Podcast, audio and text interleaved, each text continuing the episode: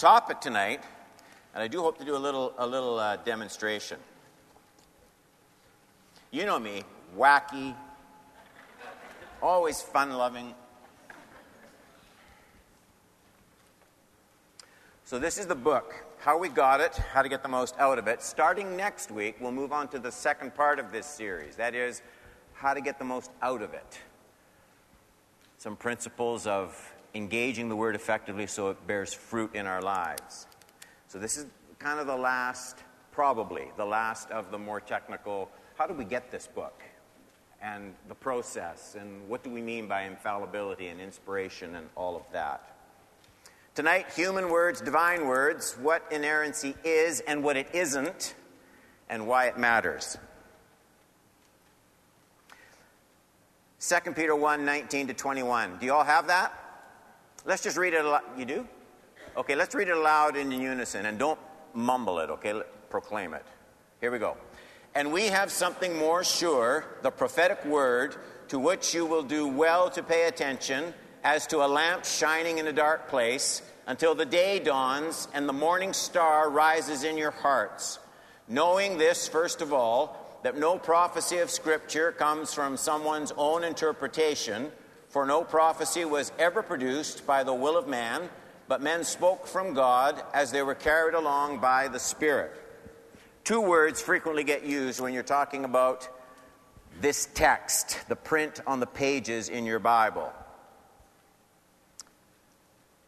infallibility and inerrancy.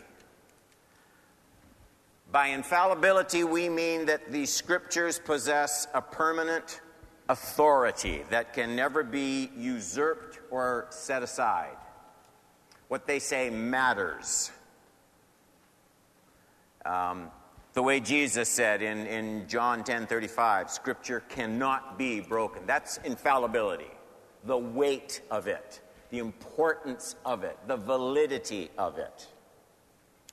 it means there's no other authority that can be brought alongside, um, as opposed to our, our Roman Catholic friends who believe that the church is the cradle for the scriptures, and the church has equal authority, usually along with the scriptures and church tradition.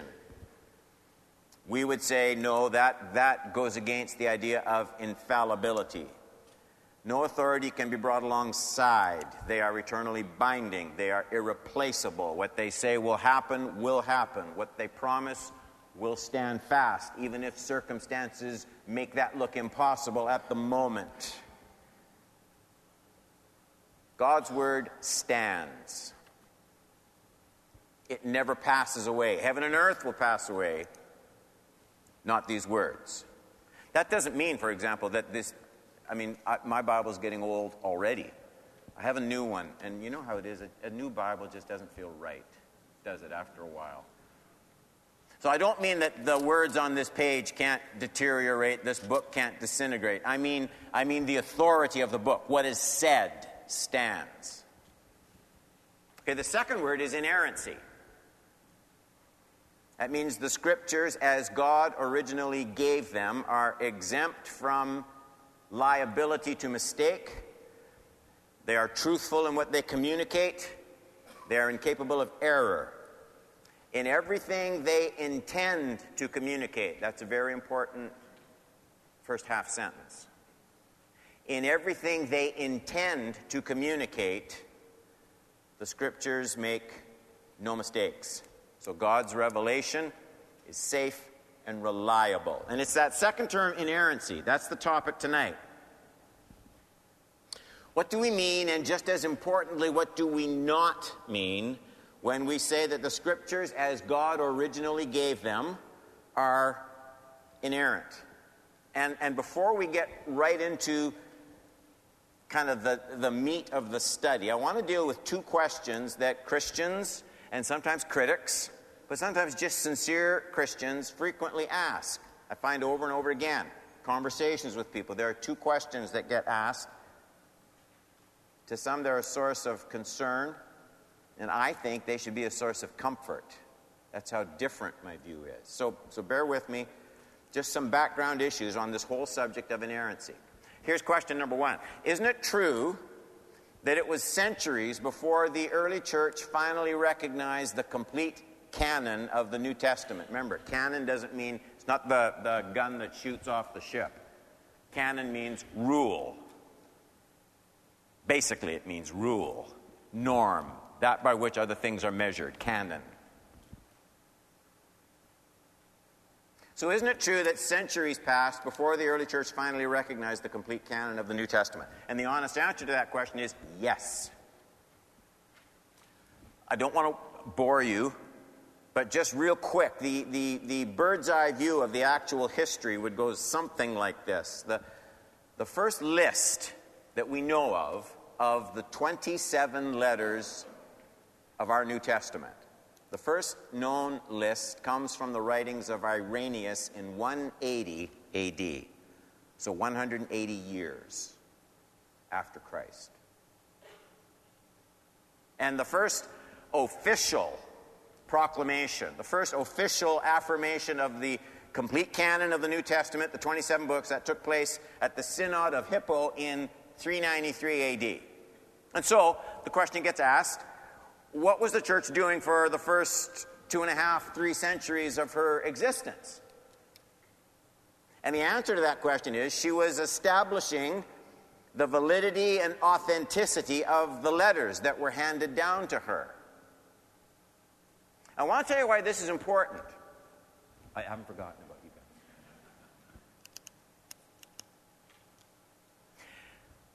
It's important because as early as 40 AD, while many people who walked and talked with Christ were still alive, okay? As early as 40 AD, the church encountered all sorts of counterfeit gospels and letters.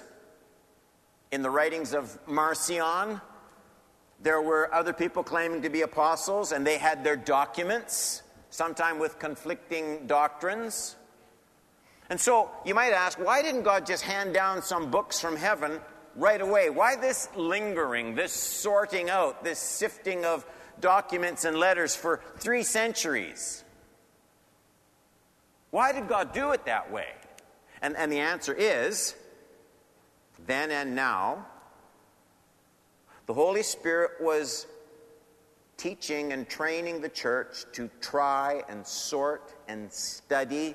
The, whole, the Holy Spirit was teaching the ter- church to test and prove sound doctrine, and the way you do that is in a world full of competing doctrines and competing worldviews and conflicting ideas. Consider these words from F. F. Bruce. If you ever see books and you wonder what that stands for, it's Frederick Fyvie. Fyvie. Frederick Fyvie Bruce. He has a great little book called The Books and the Parchments, and he says this What's particularly important to notice is that the New Testament canon was not demarcated by the arbitrary decree of any church council. When at last a church synod, the Synod of Hippo, the one I talked about in 393, when at last they listed the 27 books of the New Testament, the church was not conferring on them any authority they did not already possess, but simply recorded their previously established canonicity. There's, there's another thing that arises out of this point, and it's in need of being stated right at this time. All sorts of people think that it would be better, that it would be advantageous if they had lived somewhat closer to the time of Jesus. That it was just a more spiritual, godly time. And if, if we could have been alive you know, around through the book of Acts and, and 100 AD and in, in that period, that somehow spirituality was an easier thing than in this godless, pagan, secular world so removed from New Testament times.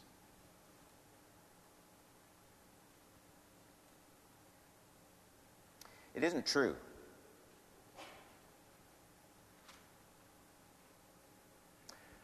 True doctrine was easier to evaluate and test after those times because everyone was keying off the same letters, the same documents. This is a relevant concern. I mean, we have in our own day everything from the Da Vinci Code to all the fuss over the Gospels of Judas and Thomas, telling us that we need to zoom back to earlier letters, writings dating prior to the Synod of Hippo and the verifying of the New Testament canon. But that's nonsense. I mean, the church has already gone over that ground. Remember that when you see movies like that. They look contemporary to us, but you need to say to yourself, you know what? The early church went over all those heresies so long ago and already ruled them out. This is a much safer time in which to live, as long as you know a bit of history. I said there were two issues that people find troubling. Here's the second one. It's your second point there. With so many manuscripts and manuscript fragments of the New Testament, there are bound to be variations in the text. Isn't this a huge problem for the doctrine of inerrancy? The answer to that is yes. There are many, many discovered manuscripts and fragments, pieces of manuscripts. And, and we need to, I know this doesn't want to make you dance in the aisles, but this is something else that we, we need to give some attention to and reflect on it. You see, historical documents, I don't mean the Bible exclusively, I mean all historic documents of all kinds, they're considered very well represented if they have over five manuscripts back to their original writings. In other words, if you, if you don't have the original, but you have five fairly good copies, that's thought of as being a very well documented. That's the kind of document you will study in universities all over the world. So, so Caesar's Gallic Wars has about 10 manuscripts, the oldest of which dates 900 years after the events. That is considered excellent historic veracity. The Roman history of Livy has about 20 manuscripts. The Annals of Roman Historius Tacitus has two manuscripts. The history of Thucydides has eight manuscripts. All of these, those documents mean nothing to you. But those are documents studied carefully and used in historic research. Now, today, and this number grows all the time, we have, get this, 5,700 manuscripts and manuscript fragments of the New Testament. Yes, that means there are variations in wording from one ancient manuscript to another. But if you think about it, that shouldn't be troubling. True, the more manuscripts you have, the more variations you have. But there's another side to consider, and that is that the greater number of manuscripts you have, the easier it is to recognize and prove the original from the variant. I mean, simplify that. Sorry for that big sentence. If you have two clocks, one of them says it's 10 o'clock, one of them says it's 10:30. There are only two clocks on the planet. You could, I suppose, take the time and measure the angle of the sun and shadows on the earth, and you could eventually figure out maybe which is closer. But if you only have two clocks and you're looking at those two clocks, there are no other clocks on the planet. Which one's right? I mean, that's a really hard thing to establish. If you have a million clocks and 999,999 of them say it's 10 o'clock and one of them says it's 1030, it's not impossible that the one that says 1030 is right, but the odds are, right? The odds are with all those other ones, you have a better idea of what time it actually is.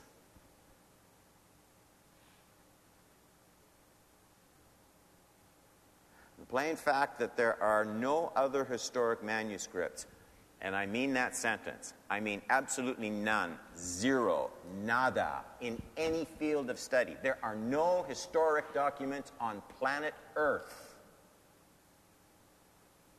with more historic manuscripts than the New Testament. Do you think that's an accident? And I would say it's not. I would say that's the sovereignty of God.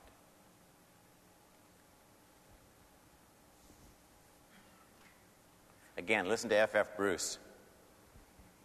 In his little book, if you find this little book, it's not in our resource room. It's small and it's not a lot of money. I'm not sure it's in print anymore. But if you want a great book, F.F. F. Bruce's book, The New Testament Documents, Are They Reliable? Write that down. The New Testament Documents, Are They Reliable? You might still be able to get it online somewhere or something. It is fabulous.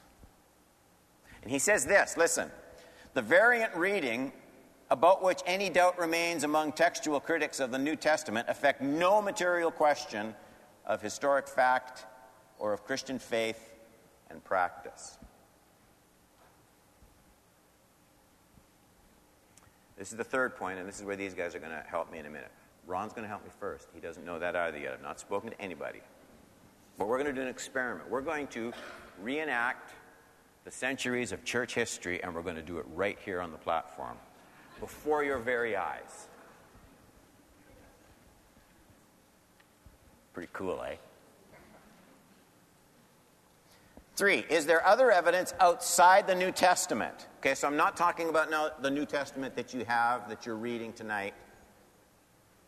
Is there other evidence outside of the New Testament from which we can examine the accuracy of the biblical text? And yes, there is evidence, a great deal of it.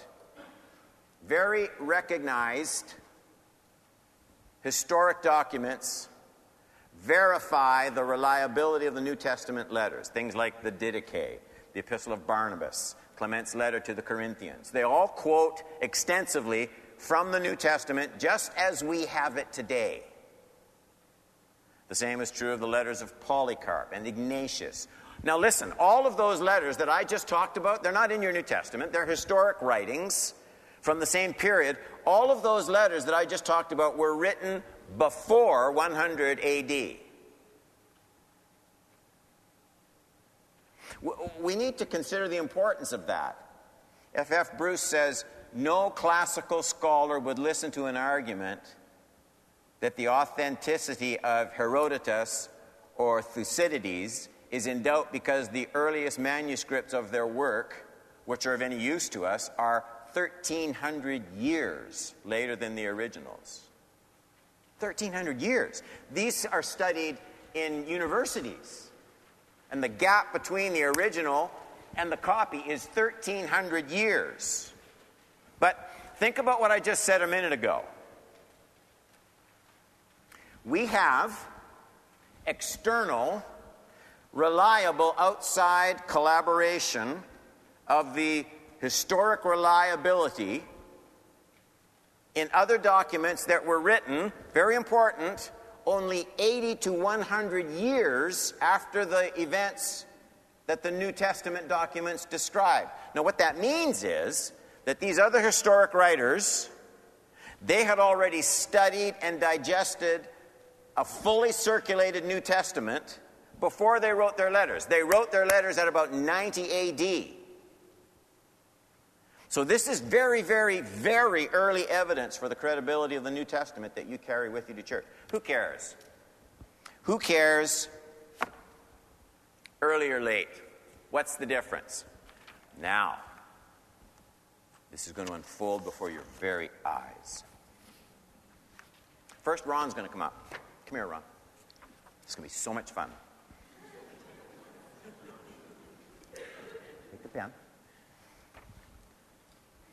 You can sit here. Here's what's going to happen. I have a sentence that I wrote down on this piece of paper. I intentionally made it up, a very strange sentence, so it's not something any of these people would have read or heard. Okay? That's important. Here's what I'm going to do I'm going to whisper this to Ron. I won't show it to him. He is going to, to the best of his ability, write it down on that piece of paper. All right? What I'm going to illustrate here is a short distance between a source and a copy. He may not get it perfect. That's not the point. There's no wrong answer. You don't have to panic.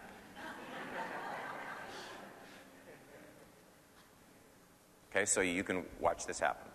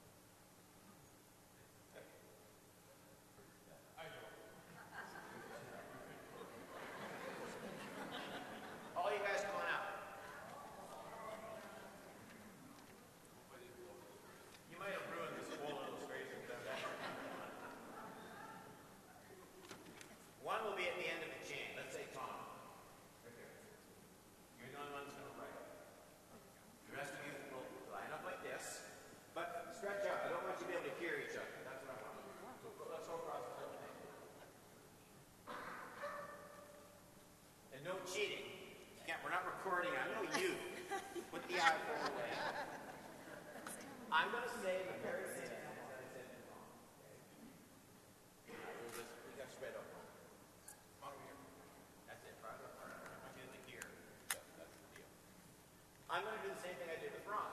I will whisper it, whisper it, whisper it, whisper it. The only thing is you cannot opt out. Even if you think, I haven't got a clue, you have to say something.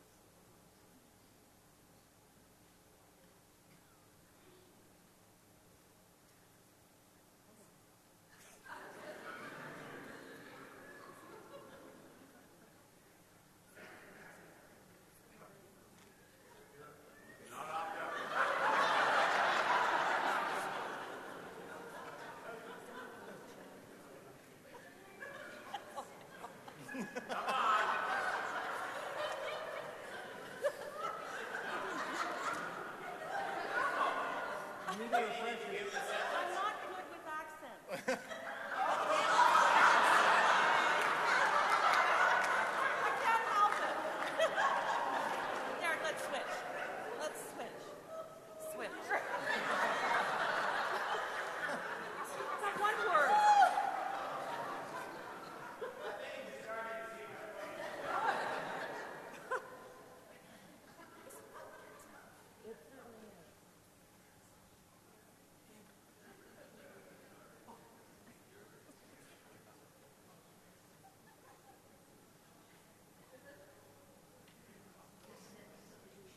think you shortened it up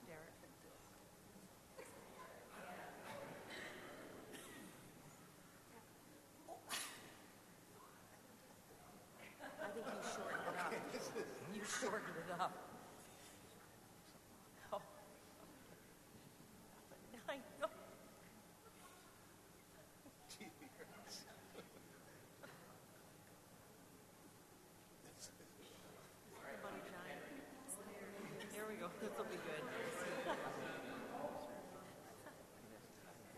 You're just a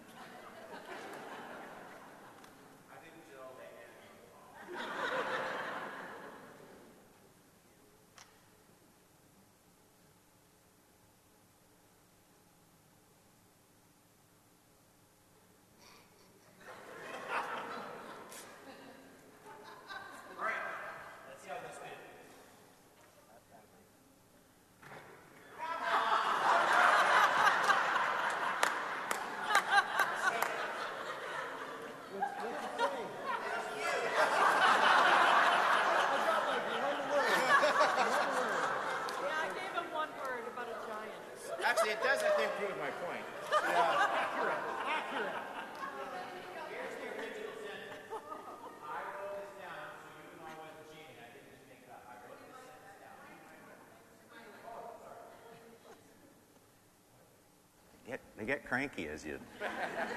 Here's my sentence. I said I want it to be a bit of a different sentence. Here it is. It's written down. Turtles, as one will discover in this giant metaphor called life, seek to find solace in watching stampedes. That is a good sentence. Now, Ron, to be fair, had turtles as one will experience in the wild of solace.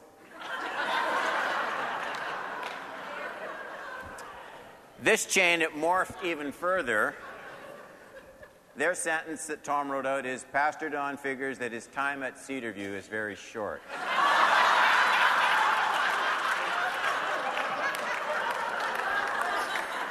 Okay, get off the platform.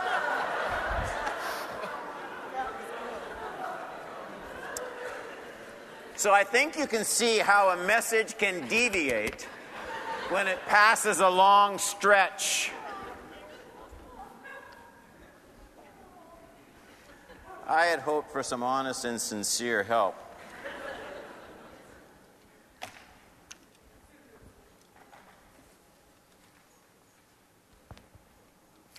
Here's the deal we consider accurate historic documents to be worthy of intellectual study, memorization, books written about documents, of which the original and the first copy that we have, there's a gap of 1,300 years.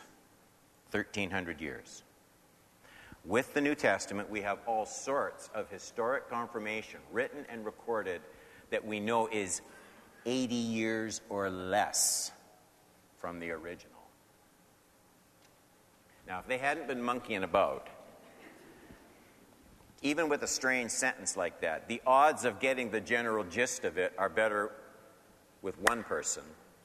If we had taken this whole congregation, gone around the parking lot, you, by the end you would not even had a clue what I had written down as the original sentence. That's what happens over time and transmission of data.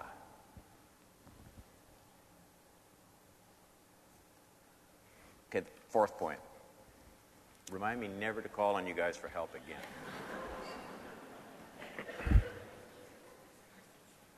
Pastor Don, I've heard people give examples of errors they found in their Bibles.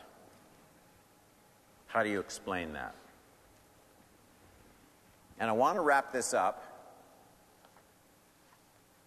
by going over some principles that I live by when I read my Bible. I, I, I can't cover everything, but I want to just kind of condense it down to a few things.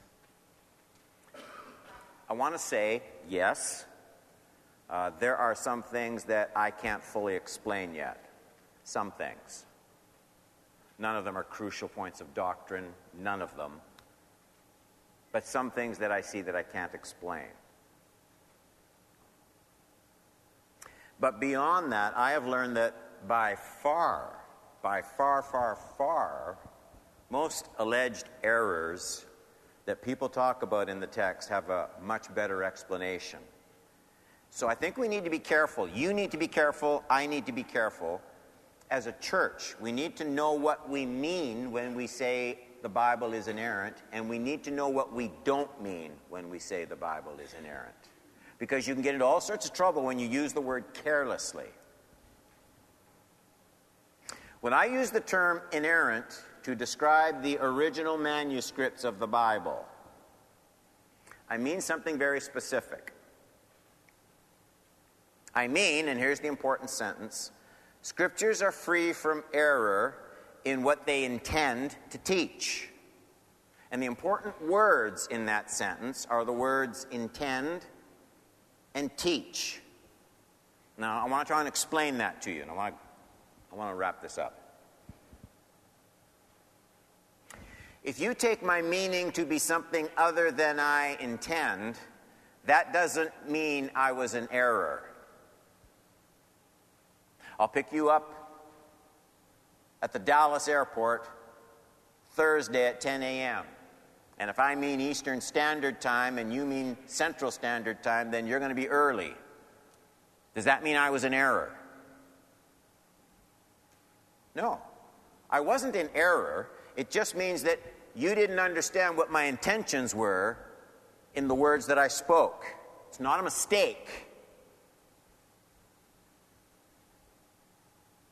If I write you a letter of news or instruction, and you're one of the new postmodern types who believes that language is open ended and you can mean, the language can mean whatever the reader rather than the author meant it to mean, that, by the way, is the new, uh, the new postmodern kind of view of Scripture that the meaning of the text isn't what Paul or John or James meant to say. The meaning is whatever you take out of it. That's your meaning. And that's where that phrase comes this is your truth, and this is my truth, and this is his truth, and everybody has their truth. But if you read the Bible like that, there's no error in the Bible. You're just doing the text a disservice. Secondly, if you press my words in details beyond what I was trying to say, that doesn't mean I was in error. John Piper gives this illustration. If I say, son, go pick up your mother at the town square, and my son drives to the town square, lifts his mother up off the ground, then gets back into the car and leaves.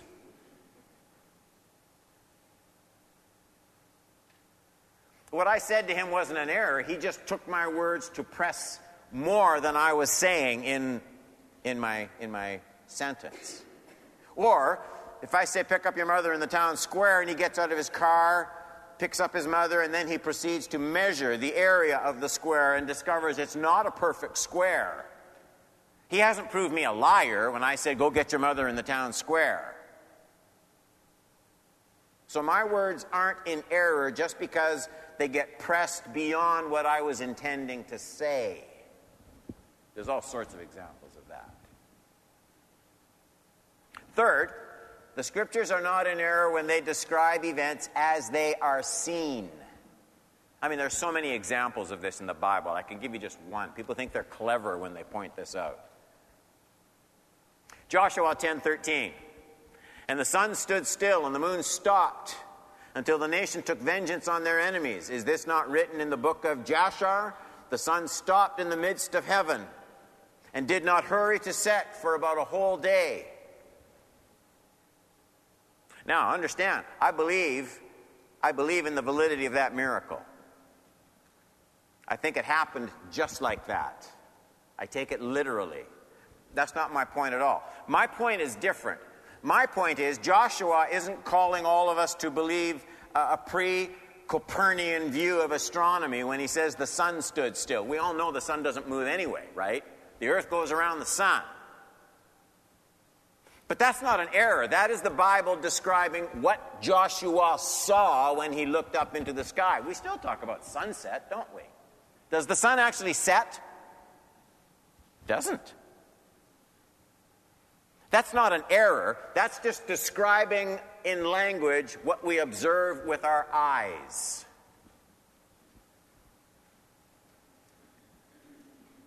Four. I'll explain this. Idiomatic terms aren't errors. I mean something like this. We do it all the time. That noise scared me to death. Well, then, how come you're, you're alive and able to say that? If it scared you to death, you'd be dead.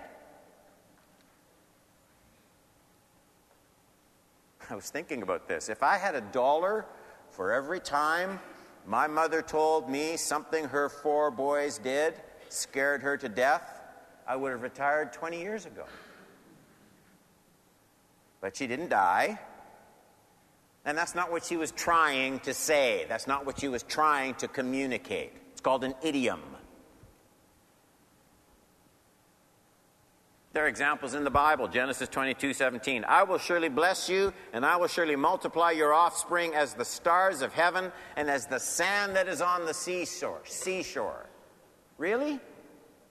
As the sand is on the seashore. There aren't that many Jews on earth, never have been. There are about 14 million Jews on earth today. Do you honestly think there aren't more than 14 million grains of sand? There's way more than that. But that's not an error.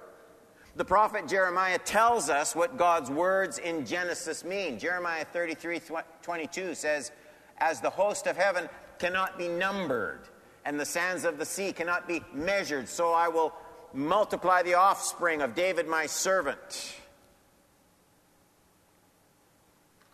That's the meaning. Too many to sit and count, put in a line, especially in an era with no computers or calculators. It's not an error. Nobody's going to sit down and take the time to count 14 million. Takes a long time. One, two, three. Do you really want to go to 14 million? 14 million?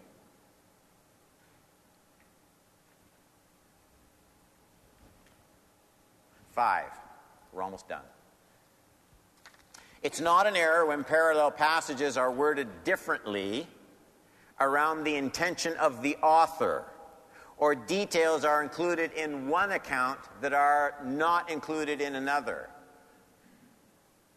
There's all sorts of examples of this. Genesis chapter 1 starts with the cosmos and ends with the creation of the man and the woman. The second creation account in chapter 2 starts with the people and then works backward to the creation of the cosmos. That's not a mistake. There's a different purpose in each one. The first one is done chronologically, the second one is done, sorry, anthropocentrically, with man centered, with man at the center of the story and building everything around it. Matthew's account gives a longer version of the Lord's Prayer than Luke's. The Beatitudes vary in length in the two synoptic writers. Parables vary in the telling to suit the purpose of the occasion. All of that fits in with the idea of inerrancy, which means the scriptures are totally accurate and truthful in all that they intend to say and teach. Lastly, Pastor Don, you keep saying the scriptures are inerrant in the original manuscripts. But we don't even have the original manuscripts. So, what good is the doctrine of inerrancy? That's a fair question. It's a good question. You, you keep saying the original documents are free from error, but who cares? We're not working with those documents. So, how in the world does it matter if they were absolutely inerrant? Well, I think it matters a great deal. It matters because it gives us an absolute standard, a genuine historic reality toward which the whole science of translation and study aims and leads. as I've tried to show in this study tonight, for all practical purposes, we're already there. To the degree that we do the work with the text, as we continue to study and labor honestly with the actual historic manuscripts that we have, we are putting our labors into the very words of God.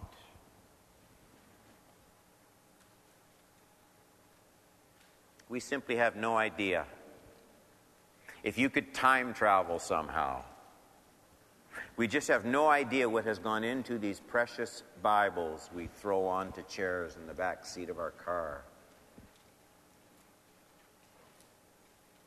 The first printed Greek New Testament was produced by Erasmus in 1516. Think about that for a minute. 1516. This is the first published New Testament. 1516.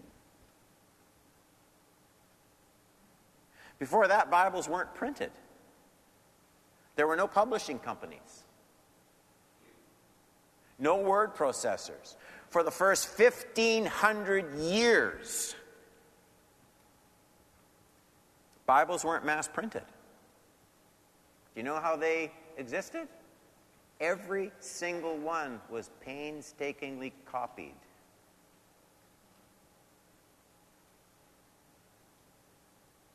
It's a, it's a good thing to take out your Bible and every once in a while, just take it out and look at it.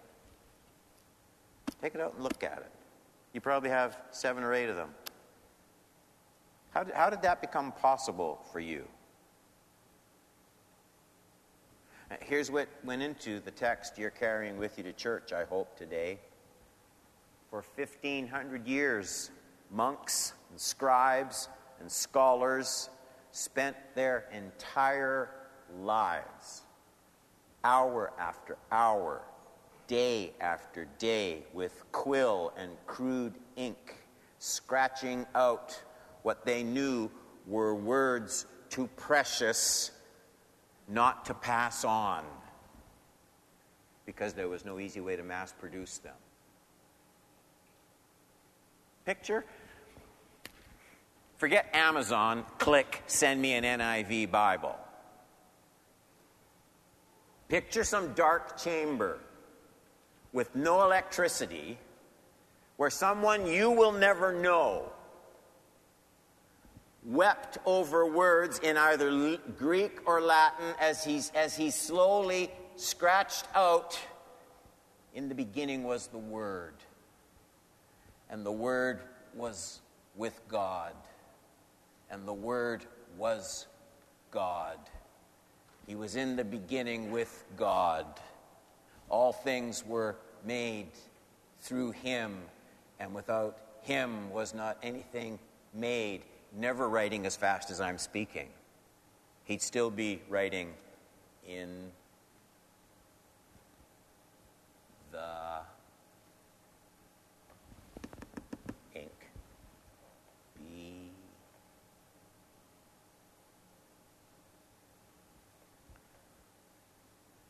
And that is the only reason you have this. It's an incredible miracle and truth too precious, too precious for words. And in churches all over Canada, in churches all over Canada, it's rarely used anymore.